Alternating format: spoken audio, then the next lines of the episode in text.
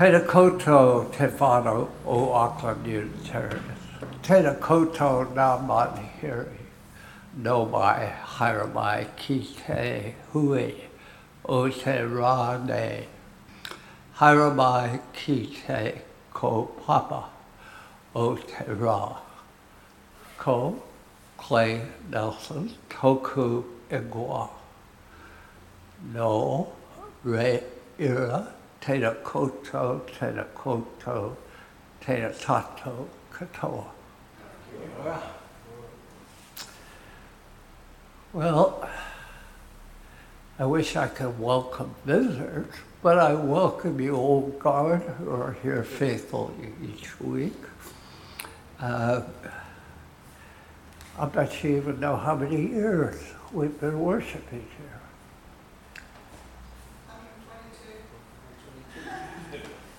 She was always the first in class to put up her hand. And um, so, and to those who joining us online, welcome. Um, and if you're here in person, you're invited for a cuppa immediately following our service. It is our sacrament of hospitality. I thought I was done explaining the changes being proposed by the UUA. It turns out I was naive. A minister's work is never done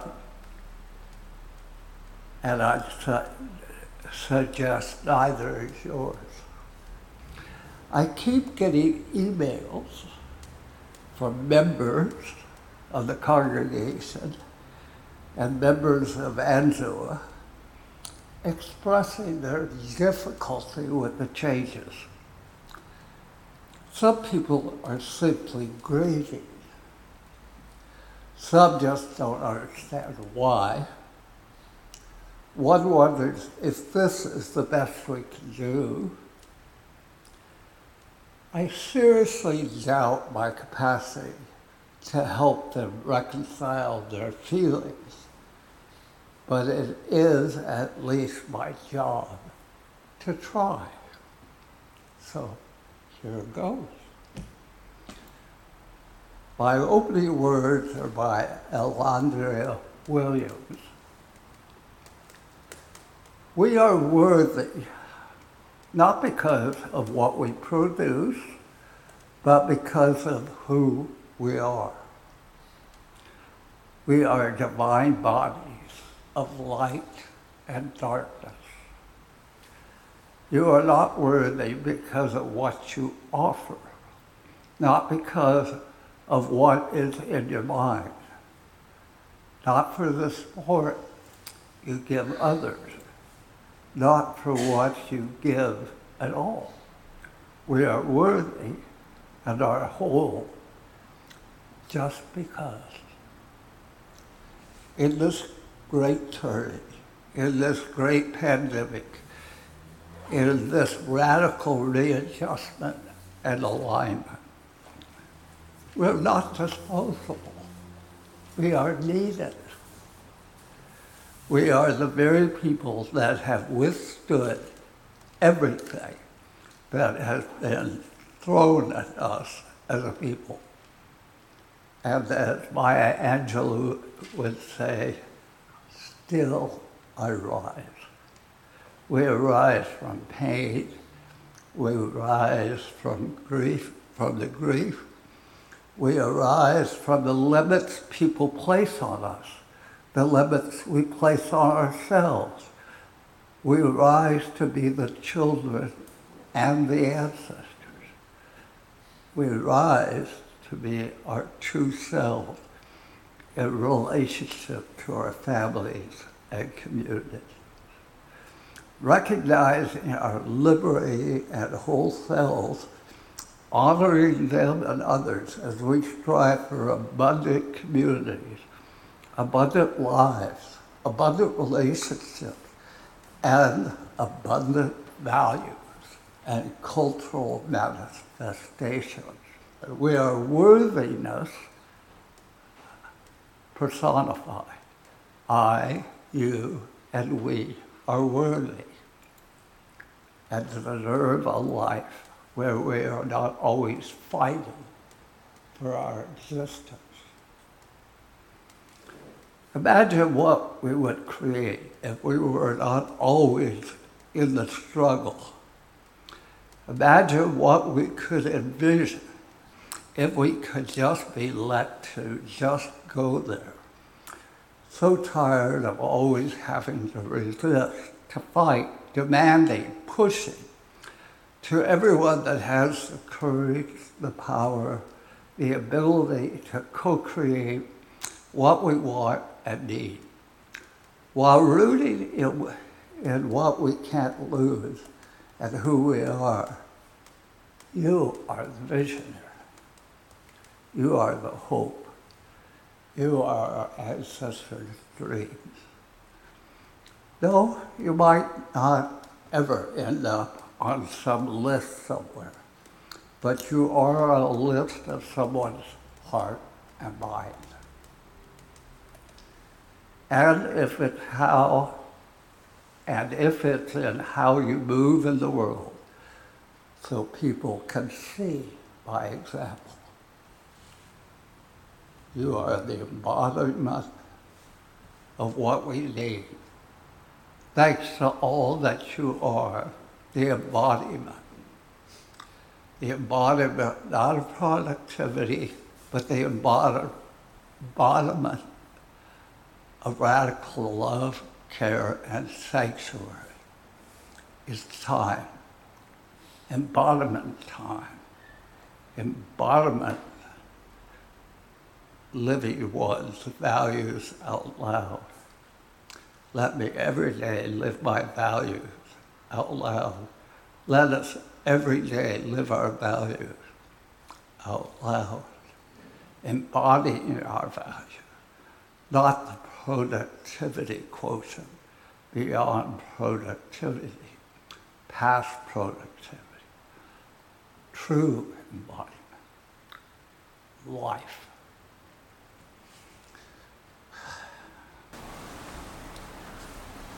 Chris, would you do us the honor of lighting a chalice as I read the words?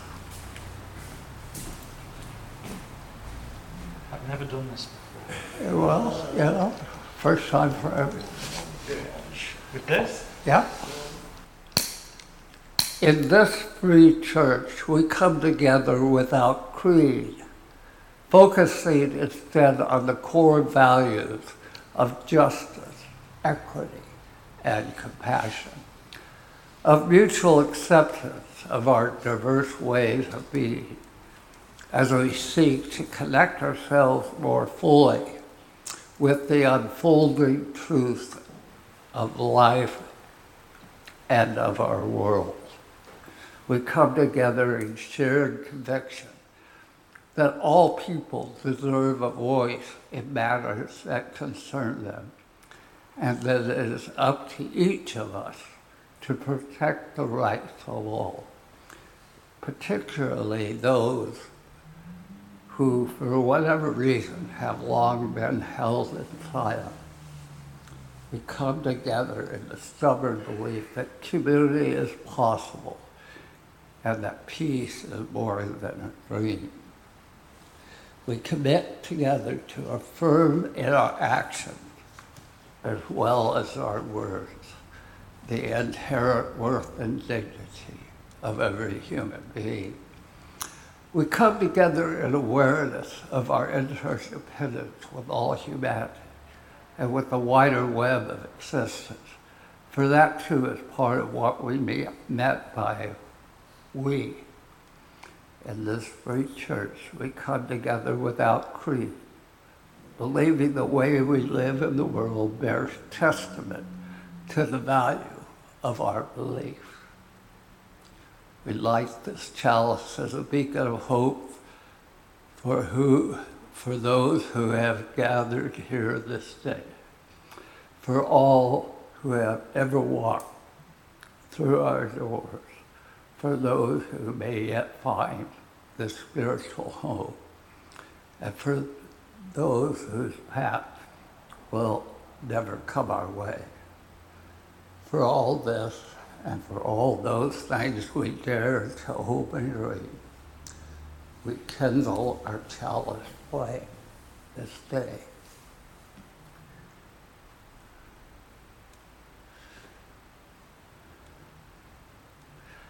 And now, if you will join me in reciting the covenant of our congregation. Love is the doctrine of the church. The quest for truth is there, and service is a prayer.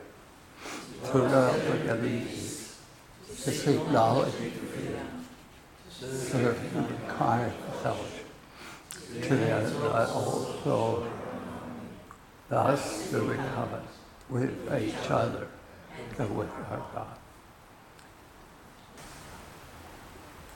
Well, I've entitled my music, A Better Church Work is Never Done, and Neither is Yours. I keep getting inquiries about and objections to replacing principles with values. I thought I dealt with this issue. I mean, it was a lot of sermons. But apparently not satisfactorily, that's a hard word for my tongue, satisfactorily uh, for some. So let me try again. These changes did not come out of the blue. There are a couple of stories behind them. They tell stories about UU principles and values. In 2017, Mark Morrison Reed gave a lecture at First Church Boston entitled A Black Hole in the White UU Psyche A black hole in the white UU psyche. I have drawn heavily from his work to tell the story. In 1969, the UUA held its General Assembly at the Statler Hilton in Boston, which is now the Park Plaza Hotel. During the 40s, Egbert Ethelred Brown had been the only man of African descent you had seen at their annual meeting. But 1969 was completely different. Most delegates had never seen so many black UUs, unless they'd been in Cleveland for the General Assembly the year before. The black presence left many white UUs perplexed. Some even ask, where did they all come from? African Americans served as heads of the governing board of predominantly white UU congregations during the 40s, 50s, and early 60s. In 1956, a survey reported that 80 Unitarian congregations had African American members, and in 49 of those congregations, African Americans were active as officers. That means over 60 years ago, nearly 10% of Unitarian congregations had African American members holding leadership positions. This has this was not common knowledge, be it 1969 or now. What is the consequence of not knowing. We see the lack of black leaders confirming the belief that Unitarian Universalism does not appeal to African Americans. Why don't we know this history? Why would we? When in the context of Unitarian Universalism, and across the entire American milieu, black lives don't matter. African Americans were invisible in our scholarship. Their absence reflected the belief and contributed to the view that there was no story to tell. Yet African Americans had been founding members of Universalist, Unitarian, and UU congregations as early as 1785, when Gloucester Dalton was a signatory to the founding of John Murray's first Universalist congregation. There were other congregations that black folks founded, or at least tried to found. In 1860, a Baptist minister, William Jackson, testified at the uh, autumnal, autumnal, autumnal, is that the right word? Uh, autumnal convention of the American Unitarian Association to his conversion to Unitarianism. They took a collection and sent him on his way. Histori- historian Douglas Stange writes, no discussion, no welcome, no expression of praise satisf- satisfaction was uttered that the Unitarian gospel had reached the col- colors African Americans were nearly invisible in both worship and religious education as well. Consequently, we have embraced a false narrative about who we are.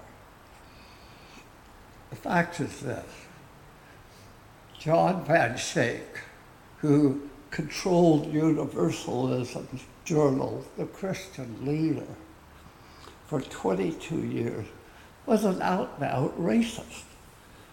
When he became editor of the Leader, articles about Universalist mission to the colored people disappeared from the front page, and he said white Unitarian ministers were betraying their race and should go elsewhere if they wish to be a menace. Are you confused? This faith you love has said repeatedly, sometimes in words, and more often in deed, black lives don't matter.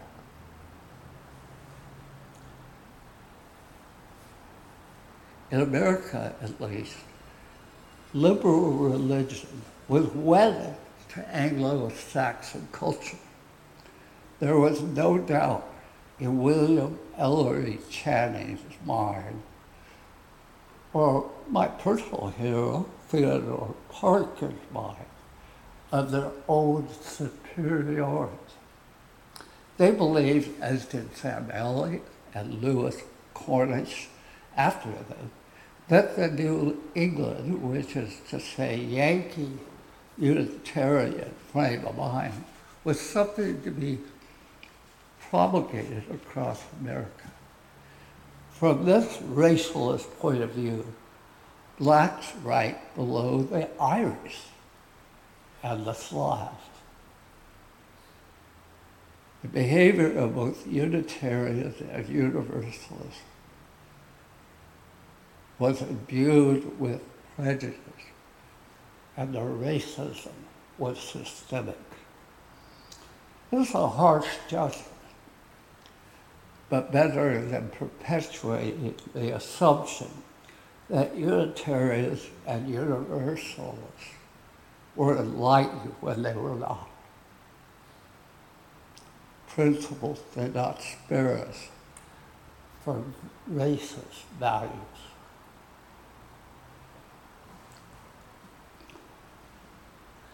The chickens all came back to home to roost in 1969.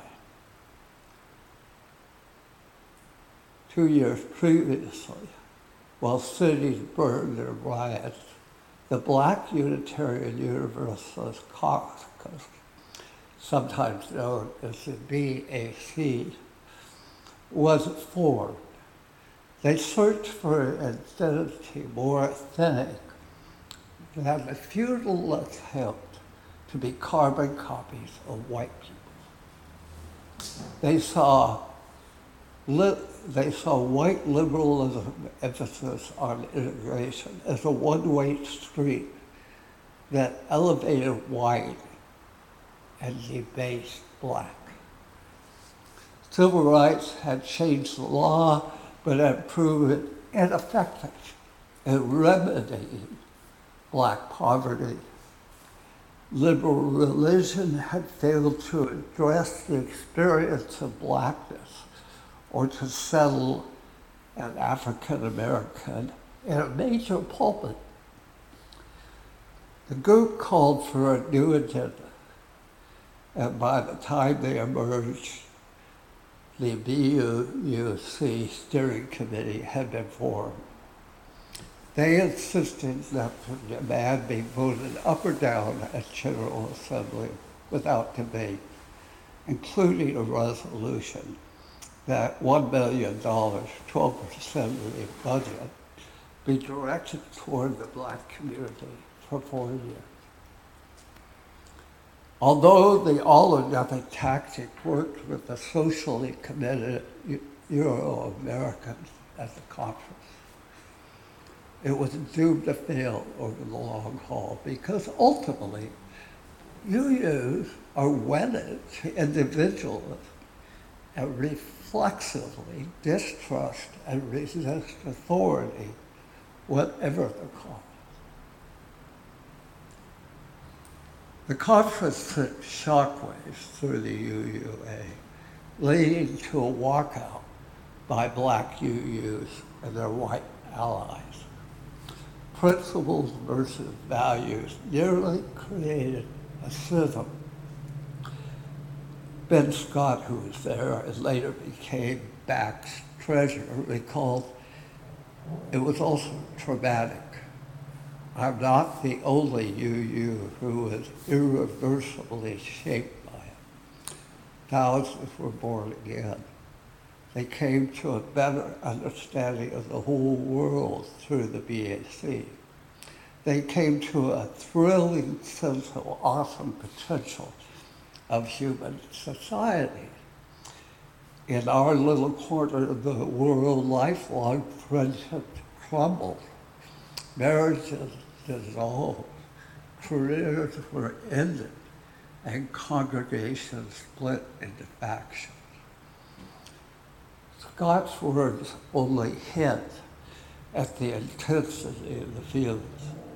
For many, what happened during the ensuing years be nothing less than life defining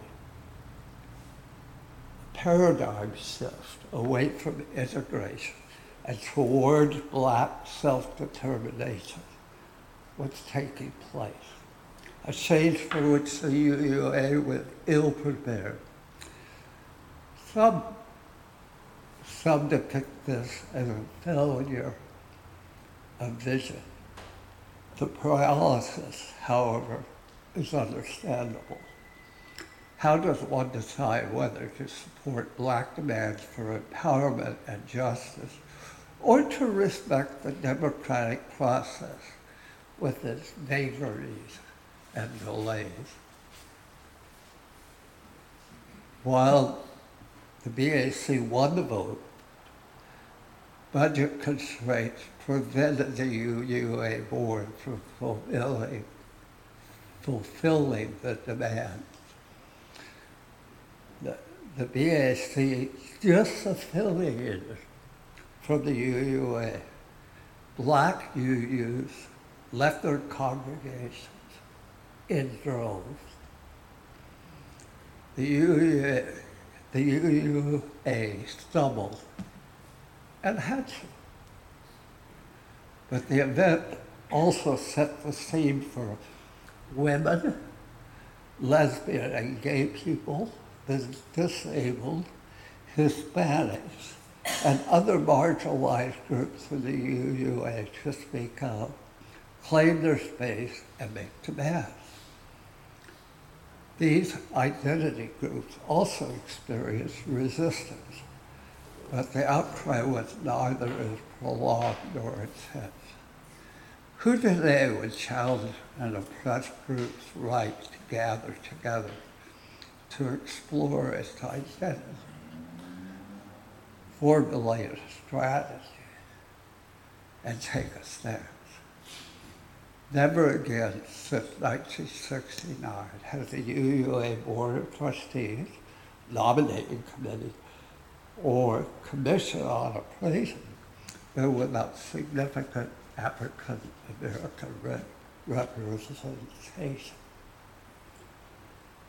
Never again would we produce hymn, a hymnal or religious education material without reference to the African American experience. The events set in motion by the Black Rebellion traumatized, but also transformed some and educated us all. As Ben Scott said, the tragedy would have been if successive generations had had to continue the struggle they did. Now there's a second story that's related. A story about principles and values being in conflict happened near the end of Peter Morales' term as UUA president. When elected in 2009, he was the first Latino and second person of color to hold the office. During Morales' presidency, the UUA embraced immigration reform and immigration rights as key priorities and promoted Black Lives Matter. Morales launched a comprehensive review of UU ministry early in his presidency as part of a push to make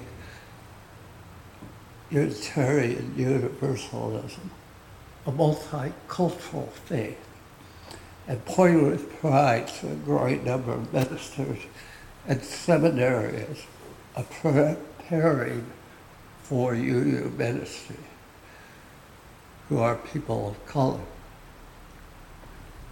However, he was frustrated that hiring practices advantaged white candidates over people of color, perpetuating white supremacy. He resigned as president three months before his term ended.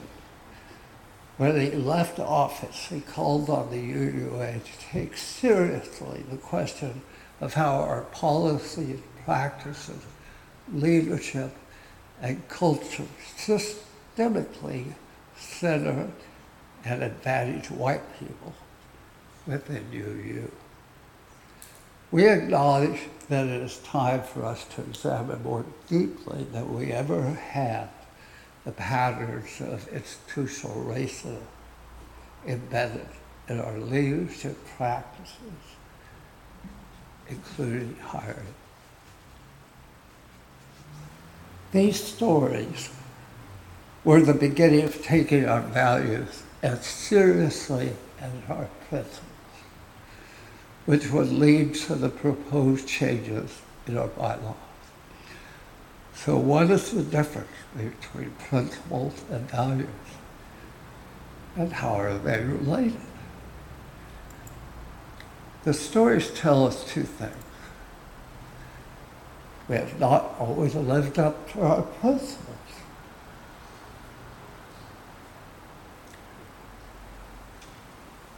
Principles help guide our behavior, but only if our values align.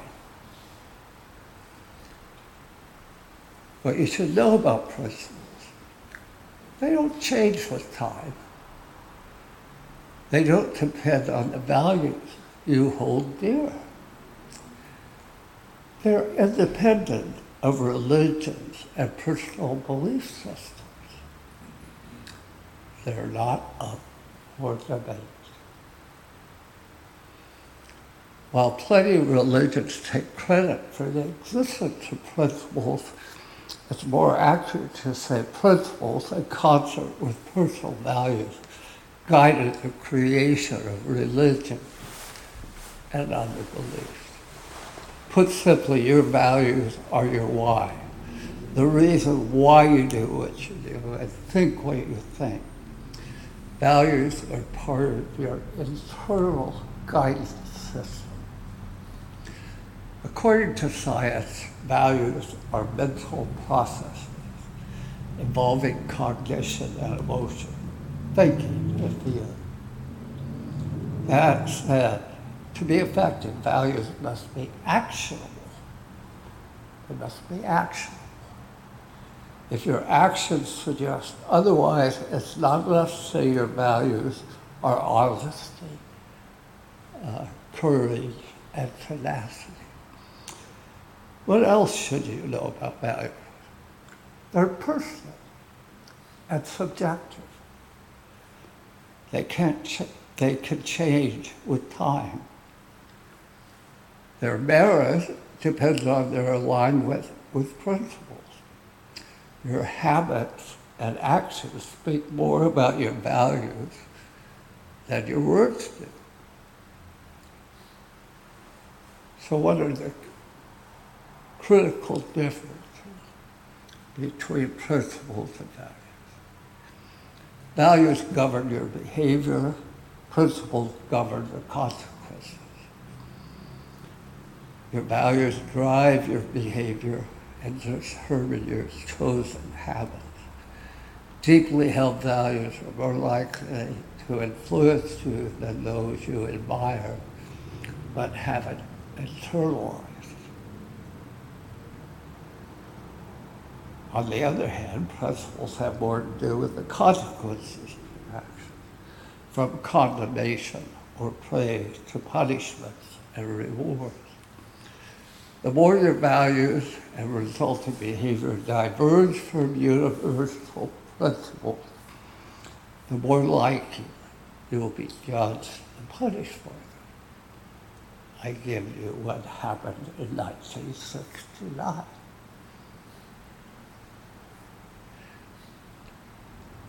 Values are the maps. Principles are the territory. Values help you navigate the terrain in which you live, work, and learn. Principles are inherent to the terrain, your entire world, and many laws, and the many laws governing whatever you bring to that world, principles are already there. You have no role in their creation or maintenance. And your values do not agree with, and if your values do not agree with those principles, your maps and navigation systems will fail.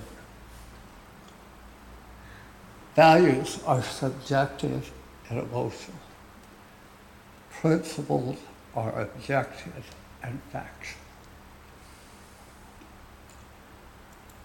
Your values depend on your choices, personal preferences, and what you've learned from others.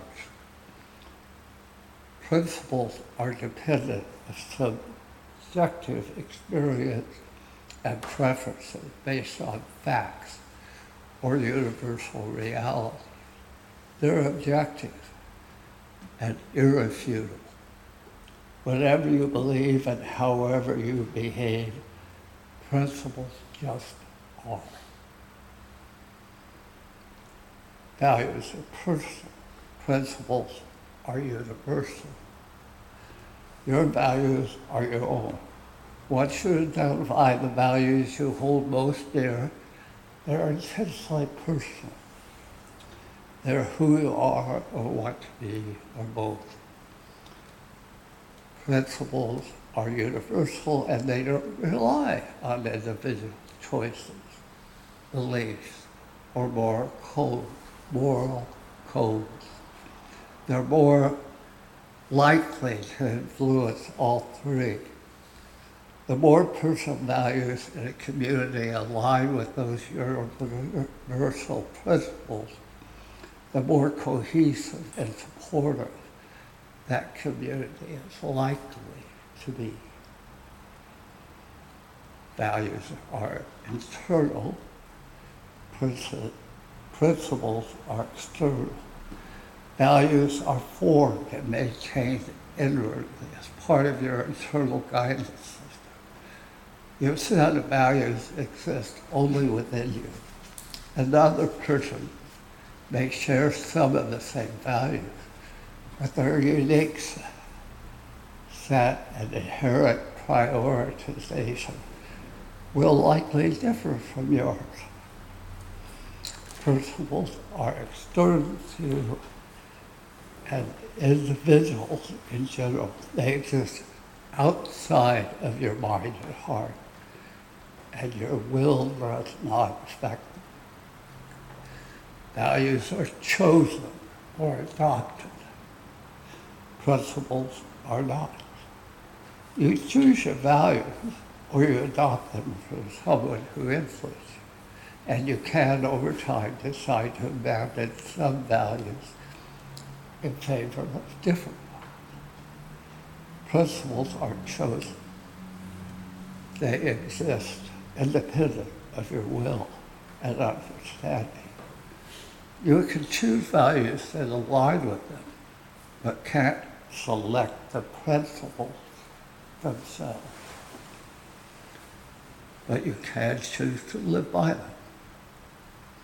That's what values are for.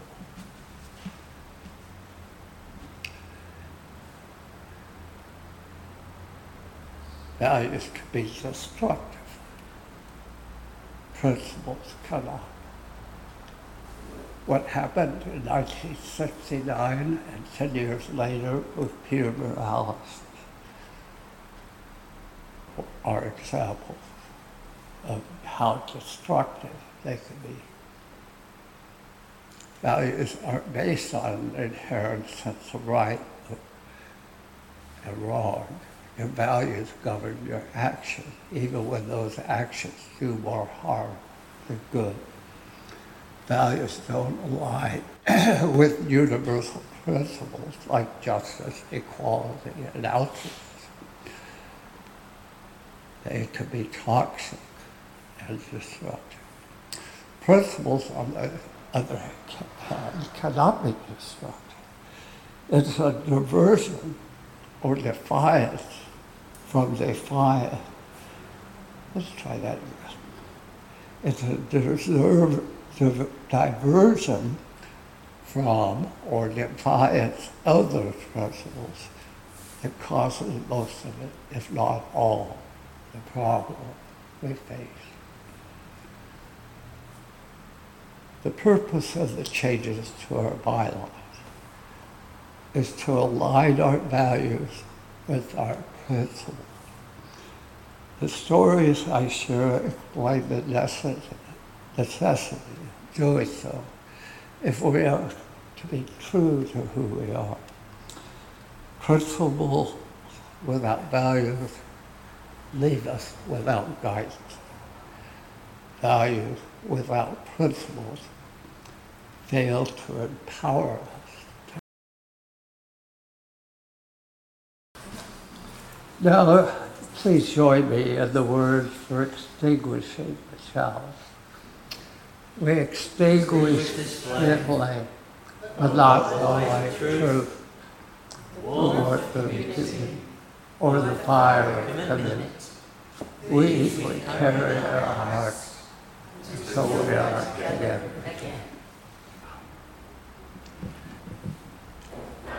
My closing words are by Michael Schuler. If you are proud of this church, become its advocate.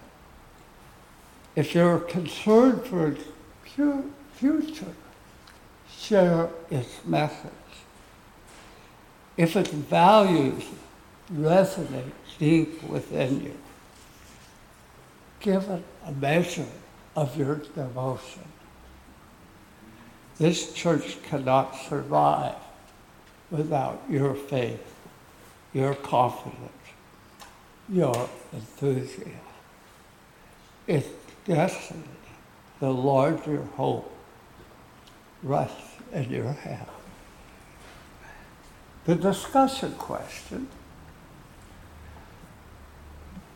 when have your values not aligned with your principles and what were the consequences?